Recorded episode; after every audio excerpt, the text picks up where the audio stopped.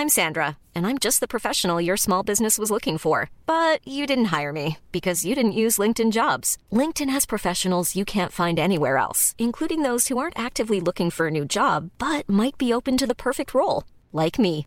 In a given month, over 70% of LinkedIn users don't visit other leading job sites. So if you're not looking on LinkedIn, you'll miss out on great candidates like Sandra. Start hiring professionals like a professional. Post your free job on linkedin.com/people today.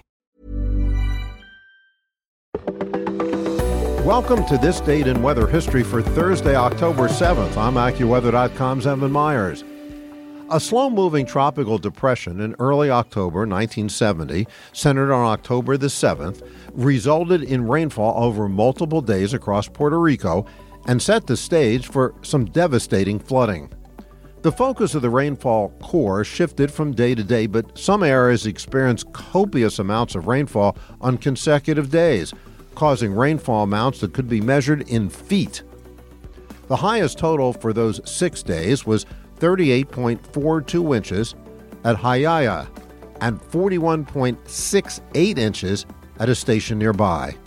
Flooding was widespread during the period. One of the hardest hit areas was densely populated San Juan. There were reports of bridge washouts, stranded vehicles, flooded homes, electrical outages, and road closings due to both flood inundations and landslides. The volume of runoff was a record for Puerto Rico, since there were numerous peaks at various times during the flood duration. With the small basin sizes and the typical rains that occur across the region, rivers usually flood within 6 to 12 hours of the heaviest rain. These floods lasted days, creating unique challenges for the affected communities. There were 18 confirmed fatalities. 34 people were missing.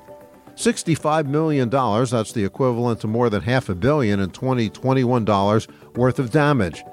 10,000 were left homeless, 600 houses destroyed, and another 1,000 damaged. The damage to agriculture alone was approximately 8 million and 12 million tallied for road and bridge damage.